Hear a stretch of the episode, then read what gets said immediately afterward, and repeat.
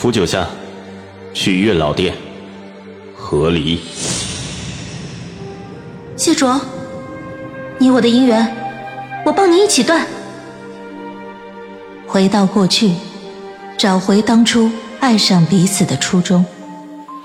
欢迎您收听精品仙侠剧《和离》，演播：一颗小青藤，司徒小魏，后期制作：咕咚。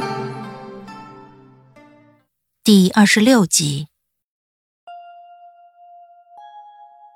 我一口气嘲讽完了，看见的是一个坐在地上有点无措、有点意外、有点呆滞的谢玄清。我默了一瞬。然后我摆正了我还在嘲讽冷笑的嘴，微微站直了一下身子。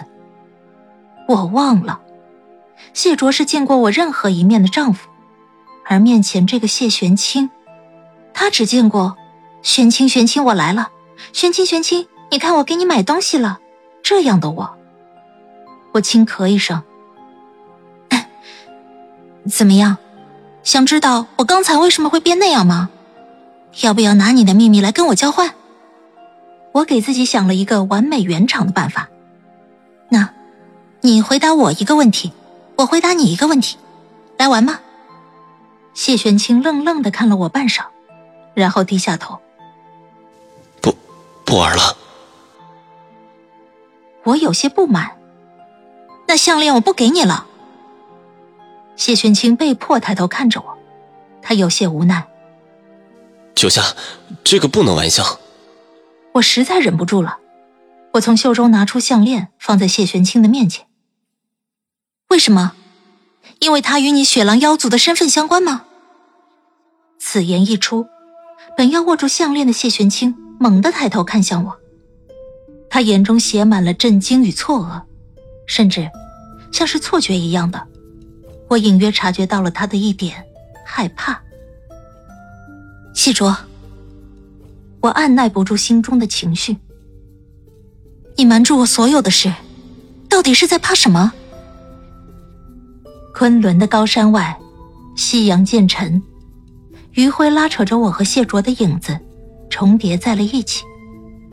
我握着谢玄清的项链，放在他面前，等着他拿，也等着他回答我的问题。但他默了半晌。眼中初始的震惊慢慢退了下去，阴郁却开始堆积。那过长的睫毛，在夕阳余晖下的阴影，几乎挡住了他的眼眸。然后，我又在谢玄清他身上，感受到了那骇人的杀气。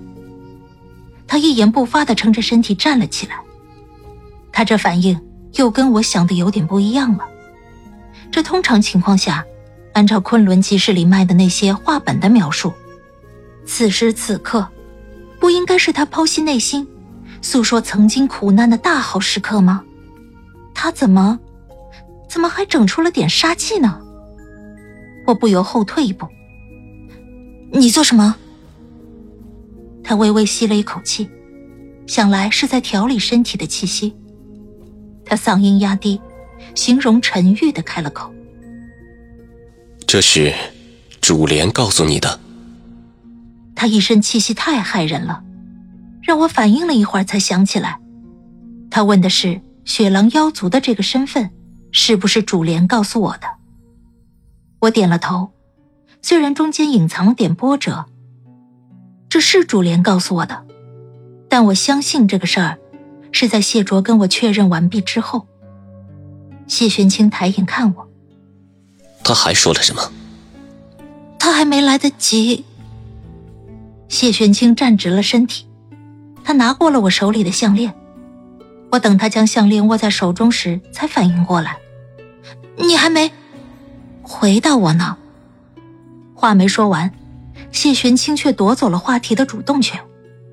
回雪竹林等我。他说着，握紧手里的项链，项链发出月光一般美妙的蓝光。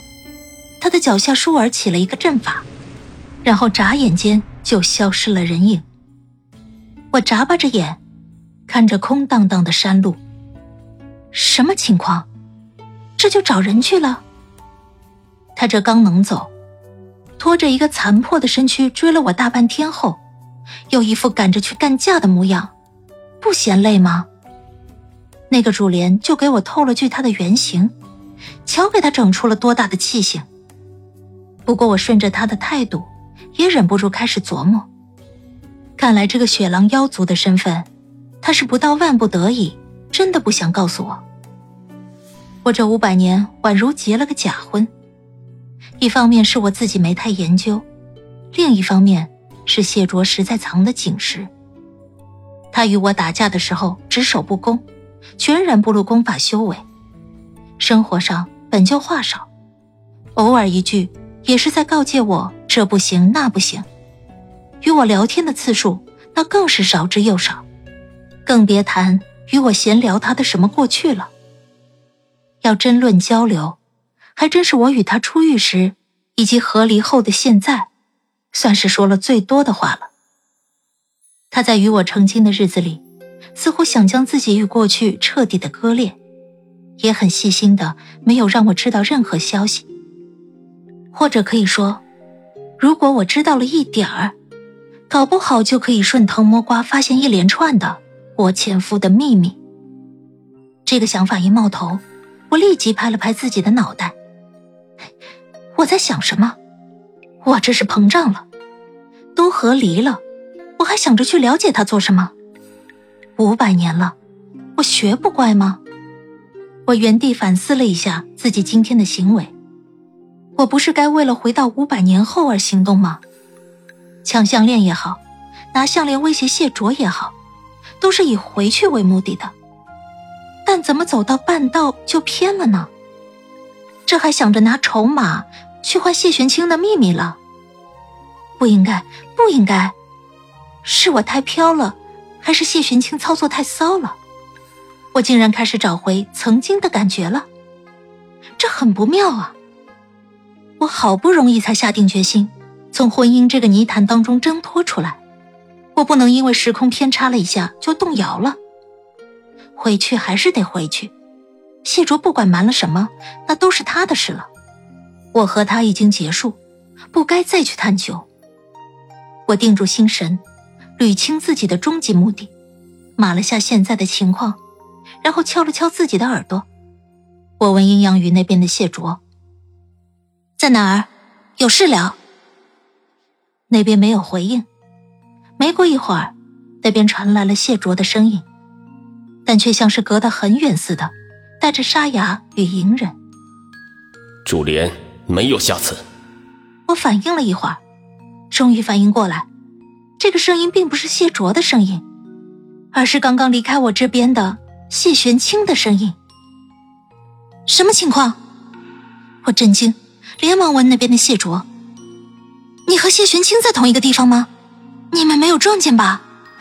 你们都没事吧？”我心急了，你快打开画面让我看看。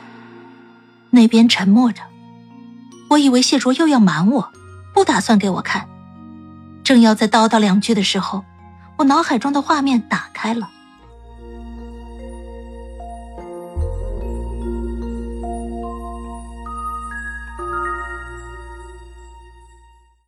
亲爱的听众朋友，本集已播讲完毕，感谢您的收听。欢迎订阅，我们精彩继续。